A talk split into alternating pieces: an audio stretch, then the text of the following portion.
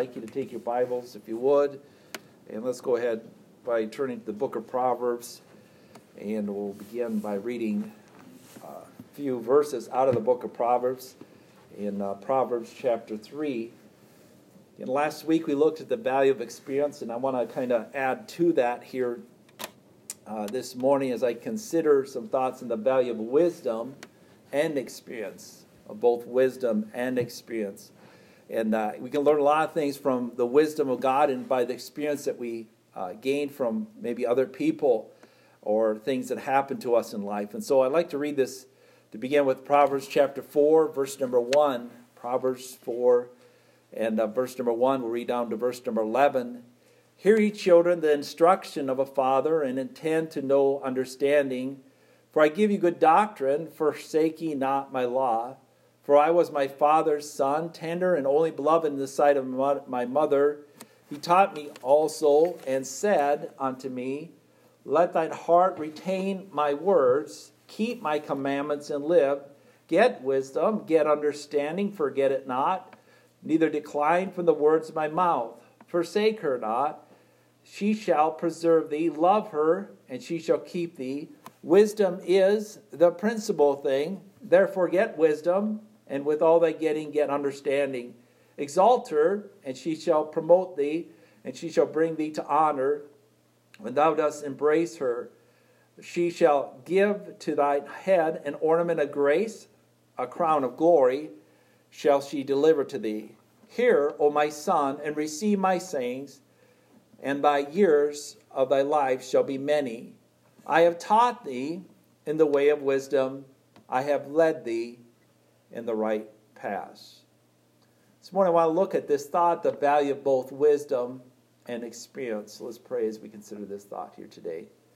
Father, we do thank you again for this chance and this time that we can meet. Thank you again for this time that we can look at the Word of God and, and look at both the, the subject of wisdom and experience. And as we do here this morning, I pray, Lord, that we could gain wisdom and we can gain experience that we need to do those things that are pleasing in your in your sight. Help us, Lord, to do these things by your grace. We pray this in Jesus' name. Amen. Again, we find here in the book of Proverbs here, it mentions there in Proverbs chapter four, verse number one, uh, this the writer of Proverbs, which is Solomon, talking about being instructed of his father and uh, things that he had learned from his father. It mentions there in verse number uh, four, it says, He taught me also and said unto me, Let thine heart retain my words, keep my commandments and live. And so we certainly can learn from other people, and we can gain wisdom from our parents. Uh, we find there in verse number seven that he mentions here uh, to uh, us in this passage of Scripture, Solomon does, he says, Wisdom is the principal thing, therefore get wisdom, and with all thy getting, get understanding. So it's important for us to gain the wisdom of God, to gain wisdom in life, which is the right uh, use of knowledge, and, and get these things to be a help uh, to us. It mentions to exalt wisdom, verse number eight. It mentions in verse number eight, the last part, to embrace wisdom. And so again, wisdom is a good thing, and so to value wisdom, it is very valuable. It's the principal thing. But yet it says here in verse number eleven, and again, I just want to point this out, before we get further into the message, I have taught thee in the way of wisdom, I have led thee in the right paths. And so the writer writes here, being taught in the way of wisdom, and then being led in the right paths. Again, I believe that, again, that couples both wisdom and experience. This son learned wisdom, but he also was led in wisdom. And so I see both things here, wisdom and experience, being coupled to give a person uh, an opportunity to be in the right path. In life, we are taught wisdom through largely instruction. And again, I, I think that to be true to a large extent, but also we learn wisdom sometimes through experience. Real life experience gives us wisdom or the knowledge on how to do something that's right. Driving in the winter, for example, is an experience in North Dakota, especially when it's icy. And uh, again, it's one thing to talk about driving on ice. It's another thing to be the driver driving on ice or driving on snow. And so you can talk about, hey, you need to do this. Be cautious when it comes to driving on snow or ice, but maybe the first time you turn your vehicle around backwards, like I did, maybe you won't ever do that in your life, but maybe the first time you turn around backward, your, your vehicle backward in your life because the vehicle spins out of control, not by maybe what you were doing when you were driving, but just by the ability of you maybe thinking, you know, maybe I should slow down here, and you decide, hey, I'm going to hit the brakes.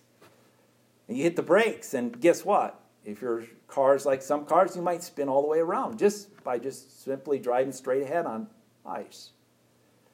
And so someone might say it's dangerous when it comes to ice. I'm never going to drive a car because I might have to drive on ice. I don't know if you're going to be able to do that. But again, nonetheless, you learn through experience. Driving a stick shift, I experienced that in my early twenties. My wife here taught me how to drive a stick. And uh, anyways, not everybody is able to drive a stick. Any any of you guys, if I just if I parked a vehicle outside the church today and I said, here's a stick shift vehicle, and you got to drive that home, you don't get to drive your automatic anymore. Uh, how many of you would be able to drive home? Some of you would say, well, uh, that'd be kind of a trick for me. I've never done that. I mean, I've seen people, I've I may played a video game where it talks about that first and second, third, fourth gear, and then reverses back here. But if you haven't done that, it's hard to drive without some kind of experience. Again, experience, again, is a good teacher, and we are trained a lot of th- by uh, experience. Uh, we learned some things last week, again, from the Scriptures when it comes to experience. Let's turn back to their uh, Genesis chapter thirty. Laban learned by experience, and it's good for us to learn some things by experience. That doesn't mean you have to be someone who experience, uh, experiments. I just want to mention that. Experiments, you know, someone says, well, well, well, children or whatever need to experiment when it comes to a lot of different things. They need to experiment when it comes to drugs or whatever it might be, or immoral behavior. Well, I'm just saying, don't experience things thinking you have to experience them uh, to know them or to understand what may be an issue with them. Uh, Genesis chapter thirty and uh, verse number twenty-five we learn here, and I'm going to read through this passage again here this morning just as a reminder here. Laban learned from experience that God blesses others through other people. And uh, we see this in verse number twenty-five. It says, and following, it says, and it came to pass when Rachel had borne Joseph that Jacob said unto Laban, send me away that I may go to my own country and to my Uh, country, give me my wives and my children for whom I have served, and let me go, for thou knowest my service which I have done unto thee. And Laban said unto him, I pray thee, if I found favor in thine eyes, tarry or stay, for I have learned from experience that the Lord hath blessed me for thy sake. And he said, appoint me thy wages, and I will give it. And he said unto him, thou knowest how I have served thee, and how thy cattle was with me. For it was little which thou hast before I came, and has increased to a multitude, and the Lord has blessed thee since my coming. And now, when I sh- when shall I provide for my own house? Again, Laban learned from experience that, again, Jacob being with him, that he was blessed with his presence and with his work, his diligence. And the diligence of Jacob, Jacob's tender care of the shepherd, and also his diligent care, care of the sheep, the shepherd, and all the different kinds of cattle there, allowed for him to experience the blessings of God through the blessings of another person. We also looked at Joseph, and again, I'm not going to consider him so much here as we talk about experience, but Joseph learned from experience that all things work together for good to them that love God, to them that are called according to his pers- purpose. Joseph was laid on with many different difficulties and experiences in life, being again forsaken as a, as a son and a brother, sold into slavery, being wrongly in prison. He ended up in a place where he could still bless his brothers and his fathers in the, father in the end. Although the experiences of life were hard and not easy for uh, Joseph to experience, they brought him to a place where he could be a blessing to other people, and also to a place where all things did work together that allowed him to do good to other people. We also learned from the prodigal son there in, in the book of Luke that straying, again, can lead to difficulty in life, and that repentance is sweet in the end. And so we see the prodigal son see the perils of taking a, a wayward course, but yet in the end he looked to God and He looked to his Father and he found life, forgiveness, and pardon as he came to a place of repentance. The Bible says there in Proverbs chapter three, let's turn back to chapter four. I keep saying three, I mean four. Proverbs chapter four, verse number eleven. It says here, I've taught thee in the way of wisdom. I have led thee in the right paths. Experience is a great teacher. It helps us to gain wisdom. We gain wisdom sometimes through experiences of both joy or sorrow, success, or even failure, pain or pleasure. Good experiences and sometimes bad and tragic experiences. But it's good to learn from what we go through and what we experience. In verse eleven, it says there, I taught thee in the way of wisdom. And so he was taught, I believe, of David in the way of wisdom, but he also was led in the right path by his father David. Doesn't mean his dad did everything right. It does mean that he led them in the general path of what way to go. Today, as we talk about the value of both wisdom and experience, I want us to take and turn to Ecclesiastes chapter one as we consider the fact that even though Solomon was led in the right path, he also went to a position where he wanted to test out life experiences. And so we see, first of all, here this morning, as we talk about the value of both wisdom and experience, that Solomon learned from experience that you'll never be satisfied with the wor- what the world has to offer. He actually learned this on his own as he decided to go out on a quest to see what life was about. And we'll look at that here a little bit here this morning. Let's turn to Ecclesiastes chapter one. We'll begin in reading uh, part of this. We'll read again just uh, part of Ecclesiastes here, some of the verses here. Let's begin in verse number one. It says, the, uh, the words of the preacher, the son of David, king in Jerusalem. So again, I believe that identifies who this is. This is Solomon. In verse number twelve, it says, I, the preacher, was king over Israel. In Jerusalem I gave my heart to seek and to search out by wisdom concerning all things that are done under heaven, this sore travail that God given to the Son of Man to be exercised therewith. I have seen all the works that are done unto the, under the sun, and behold, all is vanity and vexation of spirit. That which is crooked cannot be made straight, and that which is wanting uh, cannot be numbered. I commune with my heart, saying, Lo, I am come to a great estate, and have gotten my, more wisdom than all they that were before me in Jerusalem. Yea, my heart hath great experience of wisdom and knowledge. I gave my heart to know wisdom, and to know madness and folly. I perceive that this is vexation of spirit, for much wisdom is grief. And he that increases knowledge increases sorrow. And so Solomon experienced some things. Solomon had been given some things. Solomon here in Ecclesiastes, I believe, seeks out the meaning of life to some degrees. He's experienced some things. He's been taught some things by his fathers. He's been taught some things by life, but he wants to go out and really check these things out. I speak again of Solomon taking at times what I call a Solomonic journey through life, trying to see what life is all about. In verse thirteen, it talks about this. It says, And I gave my heart to seek and to search out wisdom concerning all things that are done under heaven. I want to know about all things that people do under heaven. What do people do on this earth? And so we begin this journey here and this, again, experiment in life, this searching out what life is about. Let's read through Ecclesiastes two, verse number one through eleven. In this pursuit of what life is about, he began to look into what people do and what people live for. I said to my heart, Go to now, I, I will prove thee with mirth. Therefore enjoy pleasure, and behold, this is also vanity.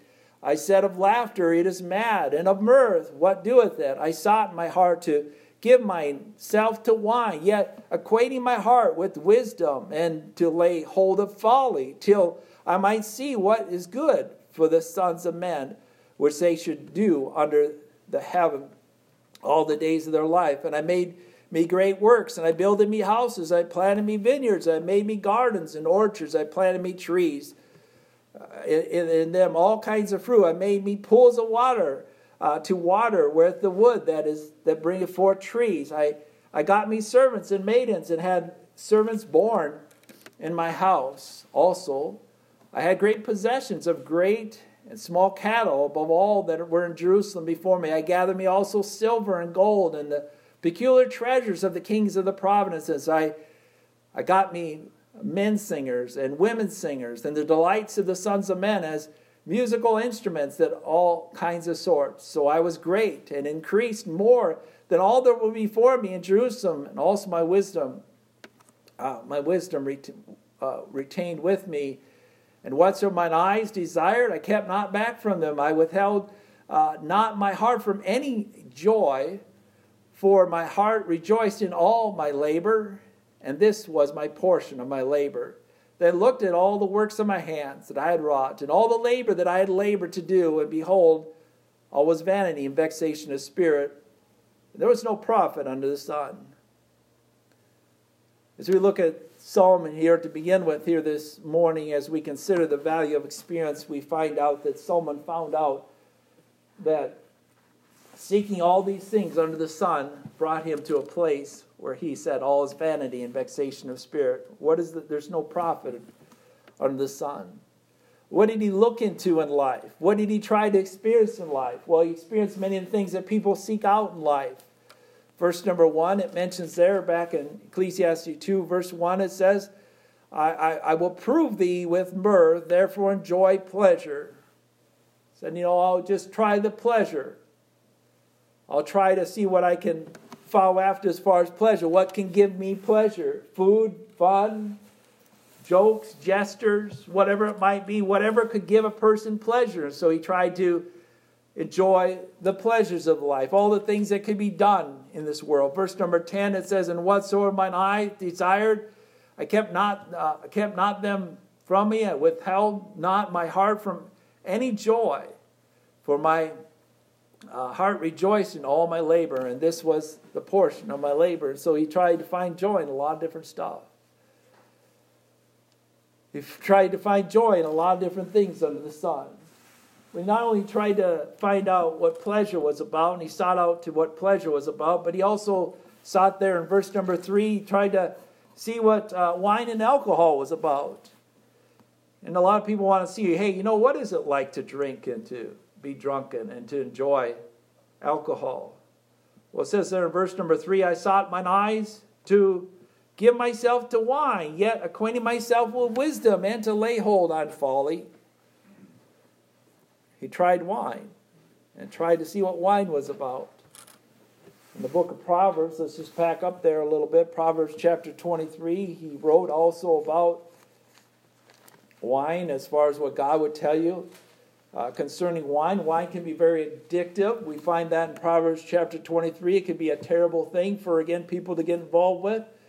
Proverbs twenty-three, verse number uh, twenty-nine, he says, look not upon the wine when it is red, when it giveth its color in the cup, when it moveth itself aright. At last it biteth like a serpent, and stingeth like an adder.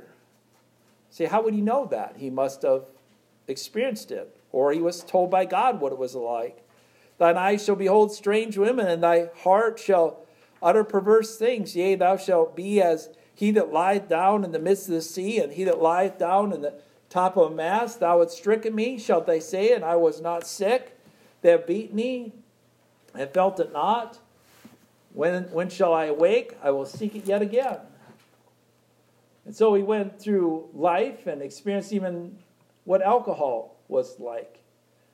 And here in the book of Proverbs, he wrote, writes about alcohol, and he explains that it's something, again, that causes people to speak perverse things. It bites like an adder, verse number, like a snake, verse number thirty-two. And it talks about, again, the drunkenness, the hangover, the lying down there as a result of it, and then being beaten and sick. And they are seeking it again. Proverbs chapter twenty, he wrote about wine and alcohol here. In Proverbs chapter twenty, it says, wine is a mocker, strong drink is raging, and whosoever is deceived thereby is not wise. Wine wasn't the thing to go after. Drinking wasn't the thing to go after. Alcohol, wine, pleasure, all these things he defined as being empty and not being fulfilling really in life. He also tried there, verse number four through verse number six, he tried industry. Ecclesiastes chapter two, verse number four, he said, I made me great works, I builded me houses, I planted me vineyards, I made me gardens and orchards, and I planted trees in, in them of all kinds of fruits. I made me pools of water to water there with the wood that it bringeth forth trees. And so it seems like he was even involved at that time in some kind of irrigation where he was able to take water and, and water trees with it and bring forth, again, plentifully from it. He built great works. It doesn't describe here necessarily those works, but the works of Solomon were great works. And so he tried to do a lot of things that a lot of people will seek after, building great works, buildings, works, whatever it be of one kind. He found these things all not satisfying. He also accumulated a bunch of stuff there. He says, I made, uh, made gardens, I made orchards, I made trees, I made all these different things. In verse number uh, eight, it says, I gathered me also silver and gold and peculiar treasures of the kings of the province. I, I got me singers and women singers and the delights of men as musical instruments and all kinds of sorts. So he accumulated all kinds of stuff, all kinds of unique stuff, all kinds of new stuff, all kinds of different stuff. And yet he didn't find these to be fulfilling in the end. He didn't find music to be where it's at. Some people would say, you know, music is, is, is where it's all at. It says, I got me singers and women singers and the delights of the sons of men as musical instruments, and that of all sorts, all sorts of instruments and all kinds of music. And he got all these things, and he found them to be empty. He found them to be things that didn't satisfy. I got me all kinds of music. It's like someone trying out all kinds of different music and then finding they don't satisfy, or different instruments and they don't satisfy, whatever it might be. He sought out fame there in verse number nine, and he found fame in verse number nine. So it was great and increased more than all that were before me in Jerusalem, and also my wisdom retained with me. And so he was very notable as a person. He was well known. He had fame. He was greater and, and much notoriety than anybody before him. He was great in wisdom. He was great in fame, and he was great in name. But yet, these didn't satisfy. He tried the earthly joys there. Verse number ten, it says, And I, and whatsoever mine eyes desired, I kept them not back from me. I withhold not my heart from any kind of joy, any kind of happiness, anything that would make me happy or make me feel good. I tried all these things. I tried women. I tried wine. I tried working a lot. I tried building great works. He did all these things. And then he said in verse eleven, I labored to do, and behold, all was vanity and vexation of spirit, and there was no profit under the sun. It's all vain. Living for pleasure, living for alcohol, living for industry, living for accumulation, living to be entertained. It's all left him empty and feeling like life was vain. Under the sun, that is without God. Verse seventeen, Therefore I hated life, because the work that is wrought on the sun is grievous unto me. For all is vanity and vexation of spirit. Yea, I hated my labor, which I had taken on the sun, because I should leave it unto a man that shall be after me, and who knoweth whether he that shall be a wise man or a fool? Yet shall he have rule over all the, my labor wherein I have labored, and wherein I have showed myself wise under the sun. This is all vanity. Under the sun, yes, wise. I mean, getting all these things, all the things that the world would, again, go after and have, and he could have all these things and accumulate these things and gain all these things, and yet he would die one day, it says there, and lead them unto a man that's after me. And what would that man be like? Would he be a fool, or would he be wise? You just don't know who you might leave your stuff to someday.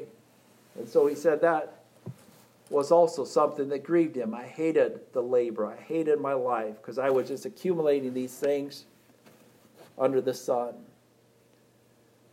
Ecclesiastes chapter six, we're going to skip through some of this. All is vain. This is one of the conclusions that Solomon came to. If one is just living for the things that life has without God and just living for the things that life has to offer in general. He also seen, secondly, that he would one day die. And this, again, concerned him to some degree, thinking about who he would leave all these things to.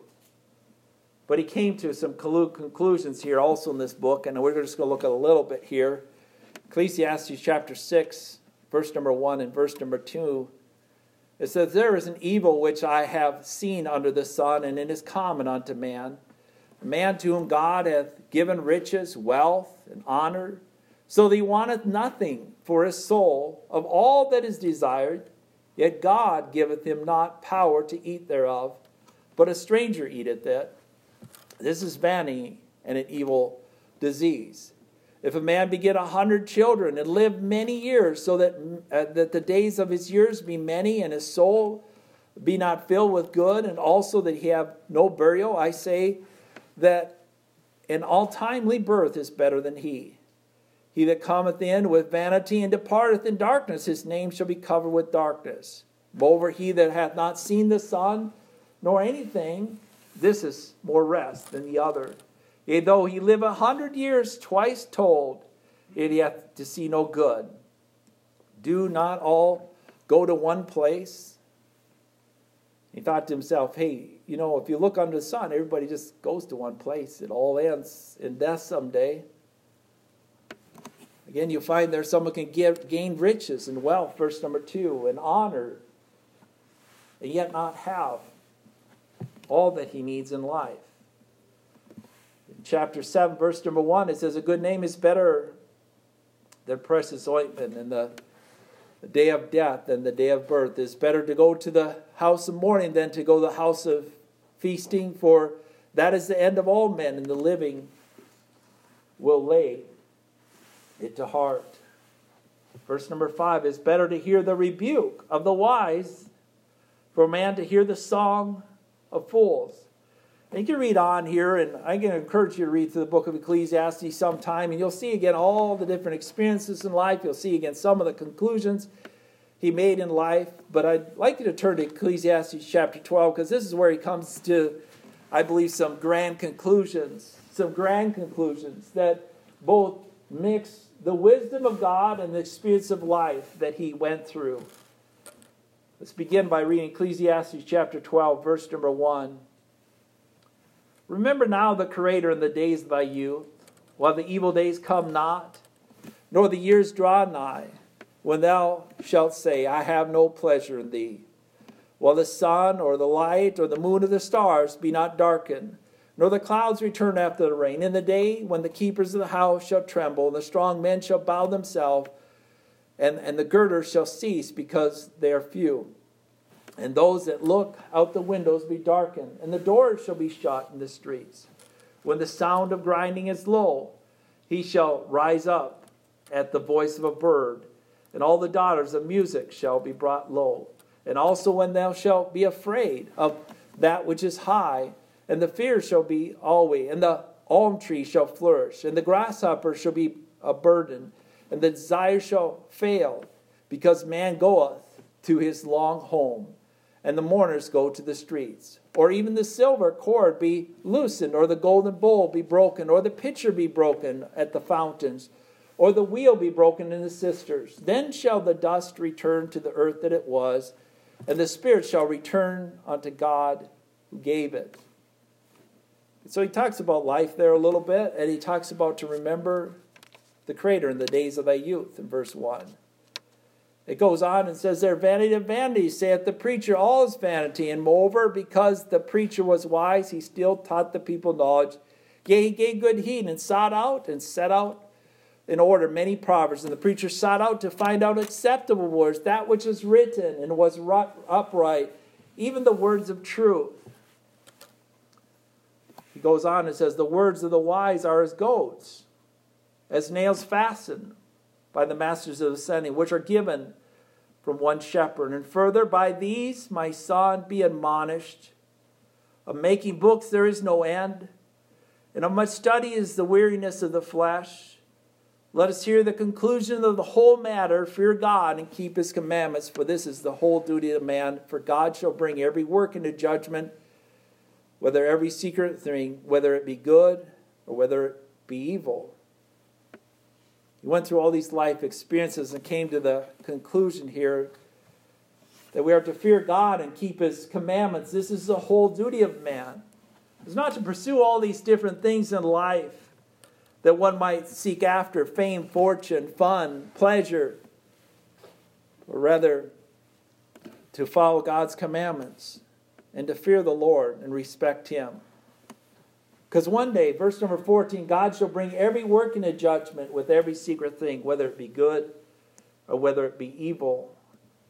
Kind of ends with a very somber kind of a conclusion, that we need to fear God and keep his commandments and do those things which are of value in life. Again, you can read through the Proverbs, and it points people in the way of wisdom and the way of right path. Solomon learned these things by both the experiences that he went through and also by the wisdom of God which was given him. And so there's value both to wisdom and experience. Let's turn to First John in the New Testament. The second person I like to consider here and some things he said about life is that of John, the disciple of the Lord in the New Testament. In First John chapter two, we'll just look here very briefly at this, First John chapter two. But John, the apostle, that beloved disciple of the Lord, learned things both from the Lord and also through experience. And he wrote this in First John chapter two, and uh, verse number fifteen through verse number seventeen. He wrote this: "Love not the world, neither the things that are in the world. If any man love the world, the love of the Father is not in him. For all that is in the world, the lust of the flesh, the lust of the eyes, and the pride of life is not of the Father, but is of the world. The world passes away, and the lust thereof, but he that doeth the will of God abideth forever." John wrote somewhat in similar words here, but different words. He learned from, again, the Lord. He learned from, again, God himself, and also from the experiences, I believe, in life, that the world passes away and the lust thereof. People pass away. The world passes away. The things of the world pass away. It says that here in verse number seventeen. The world passes away and the lust thereof, but he that doeth the will of God abideth forever. John the Apostle lived some ninety years, we're told. And from the perspective of many, that's a long time. And certainly many people have seen things come and go in life. I think about the last one hundred fifty years or so in the area of technology. And again, I'm not even going to touch on all the technology changes, but in the last one hundred fifty years, there have been extreme changes in technology. Imagine using a telegraph. I couldn't operate a telegraph. There's no way. I don't have any idea what it even looks like, hardly. Telegraph, a way of communication. The telegraph moved to the telephone. From the telephone, we've seen technologies like the T V. Before that, even we've seen the typewriter, the printing press. Then along comes the computer. For that, you know, people, maybe in my parents' generation, they were, again, I guess we, we know about them too, forty-fives, eight-track tapes, technologies, cassettes. Ten years from now, V H S's. Can you imagine someone, what's a V H S? V H S, what's that stand for? Cassette tapes, V H S, D V D, C Ds. Now some people say, what, C Ds? You're still using C Ds? Why aren't you using a flash drive? Technology continues. Nations rise, nations fall, people live, people die, ages pass, rulers pass. But it says here in verse number seventeen, he that doeth the will of God abideth forever. Experiences will pass. friends will pass, things will pass. And so we are to do the will of God, because that's going to abide forever. First John chapter five, verse number twenty-one. One could seek after the world. Love not the world, John said. And Solomon was in so many words saying, hey, don't seek after the world. Fear God, keep his commandments. This is the whole duty of man. First John chapter five, verse number twenty-one, it says here, little children, keep yourself from idols. Amen. The experiences of life, the experiences of those who, again, experience many things in life, would teach you that the world's going to pass away. But he that doeth the will of the Father is going to abide forever. The world's going to pass away.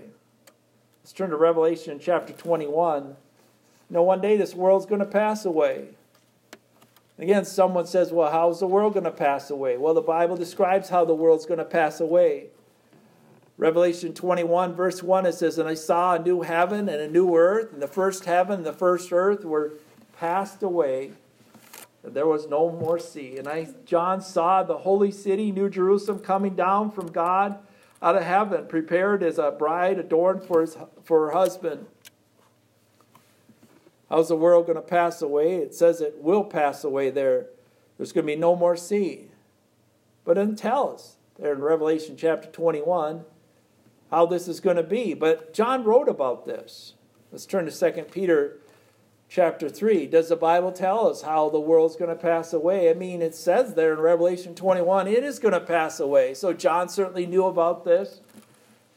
But the details to some degree are given to us by Peter here in Second Peter chapter three and verse number seven. For the heavens and the earth, which are now by the same word kept store, reserved unto fire against the day of judgment and perdition of ungodly men. But beloved, be not ignorant of this one thing, that the one day with the Lord is as a thousand years, and a thousand years is a day. For the Lord is not slack concerning his promises, some men count slackness, but is long-suffering to us usward, not willing that any should perish, but that all should come to repentance. But the day of the Lord shall come as a thief in the night, in which the heavens shall pass away with a great noise, and the elements shall melt with fervent heat. The earth also and the works thereof shall be burnt up, seeing that all these things shall be dissolved. What manner of persons ought ye to be in all holy conversation and godliness, looking for and hastening unto the coming day of, of God, wherein the heavens being on fire shall be dissolved, and the elements shall melt with fervent heat. Nevertheless, we, according to his promise, look for a new heaven and a new earth, wherein dwelleth righteousness. John says these things are going to pass away. Love not the world, nor the things of the world, because these things are going to pass away. There's going to pass away. A new heaven and new earth is going to be put in their place. Let's turn to James chapter four. Solomon knew that life would end someday for him and everybody that lives under heaven. This is something, again, that people need to think about. I'm now fifty plus years old. And if I'm thinking to some degree, that means I don't have a whole lot of life left. They say you're over the hill at fifty. Well, that means you're going down on the other side. So fifty, maybe hopefully that's the middle for a lot of us. Maybe fifty's halfway through. That means I'm counting down. I'm going down the other side, fifty-one, fifty-two. Towards one hundred, hopefully, someday, maybe, I don't know. Maybe the Lord will take me home and won't have to live that long, but nonetheless, I'm certainly past probably halfway in life. James chapter four describes life this way, and this is a wise way to describe life, because this is how the Bible describes life. James chapter four, and verse thirteen. The Bible says, go to now, ye that say, today and tomorrow we will go to such a city and continue there a year and buy and sell and get gain, whereas ye know not what shall be on the morrow. For what is your life? It is even a vapor that appeareth for a little time and then vanisheth away. For we ought to say, if the Lord will, we shall live and do this and that. We're going to do this, that, or the other thing. We should say, if the Lord will. And so again, many Christians are used again the expression, Lord willing, because they look at life through the vantage point of God wills for me to live longer, if God wills for this to be done. How long might I live? Well, experience tells you again, you might live quite a long time. Depends on your hereditary things, what you do in life, what might happen to you in life. But yet the wisdom of God does tell us some things. Let's turn to Psalm chapter uh, eighty-nine. Psalm chapter eighty-nine. I, I could say, you know, I'm going to live to one hundred. Well, I don't have any idea. I could be, you know, who knows? Could be dead tomorrow. Could be dead today. It doesn't, you know, I have no control over a lot of those things really in life. The length of my life, it's going to be according to hopefully God's word and God's way.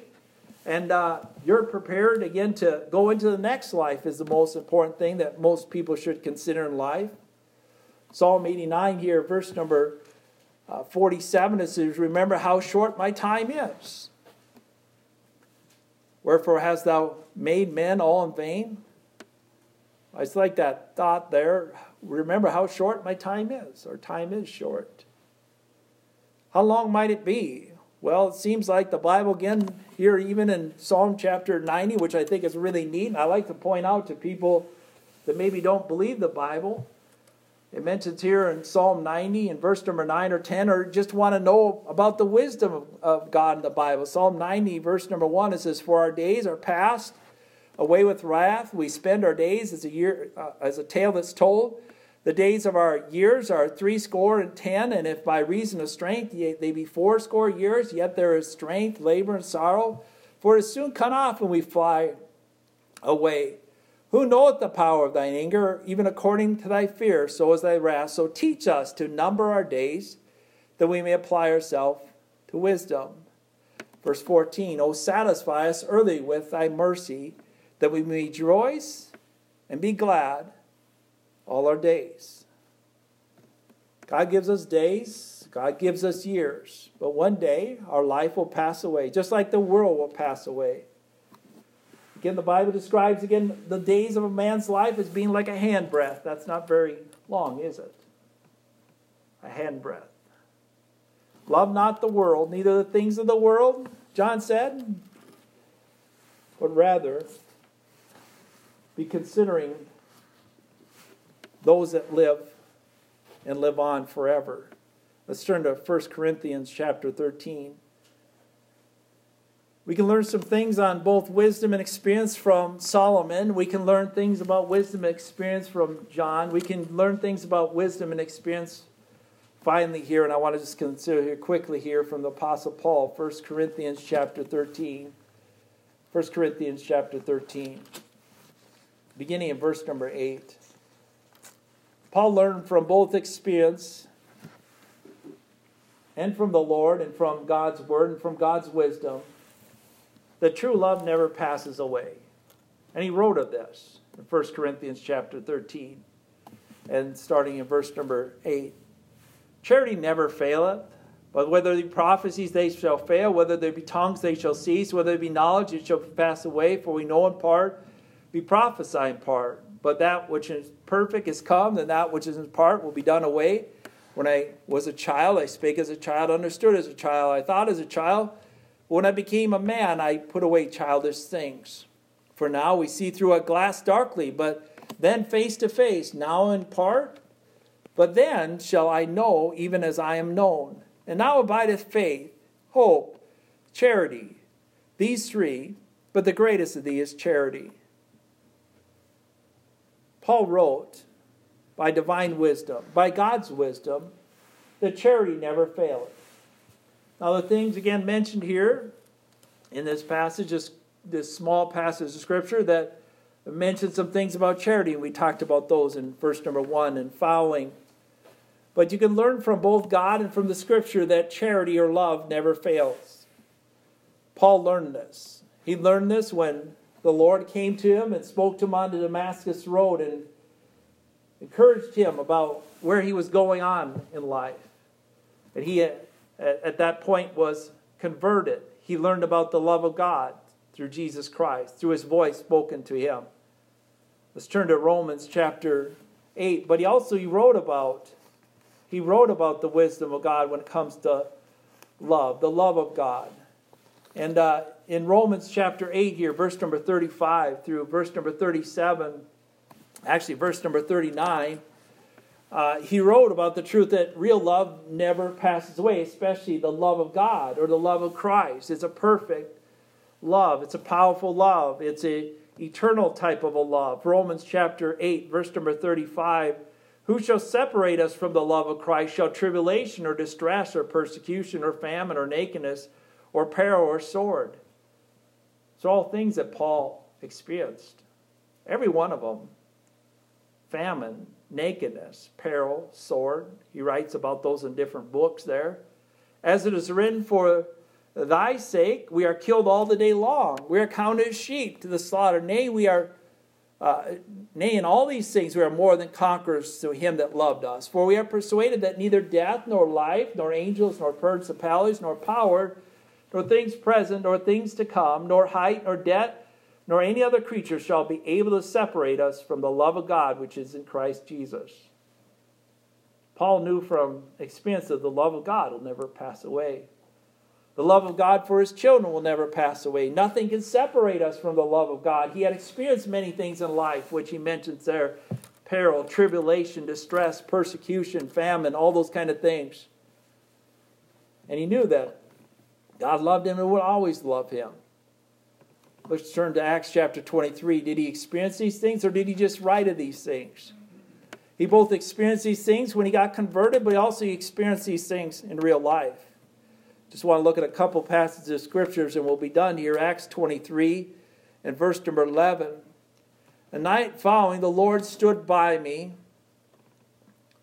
and said, be of good cheer, Paul, for thou hast testified of me in Jerusalem, so must thou bear witness also in Rome. After, I believe, a difficult day standing before the Sanhedrin, the Bible says in verse number eleven, and that night found the Lord stood by Paul. The Lord stood by Paul. That's an amazing thing. And he said these things, be of good cheer, Paul, for thou hast testified me in Jerusalem, so also wilt thou bear witness of me at Rome. In difficulties, in tribulations, in distress, in persecutions, the Lord stood by Paul. Let's turn to Second Timothy chapter four. Second Timothy chapter four. We see this same general expression in another passage of Scripture, and so I wanted to show you that. Again, this is dealing with Paul. Paul understood that God's love, Christ's love, the love of his Savior, the love of his Lord would never not be there for him. In Second Timothy chapter four, and I just point out a few verses here. Here we find Paul coming to the end of his life. In verse number seven, I've fought a good fight. I've finished my course. I've kept the faith.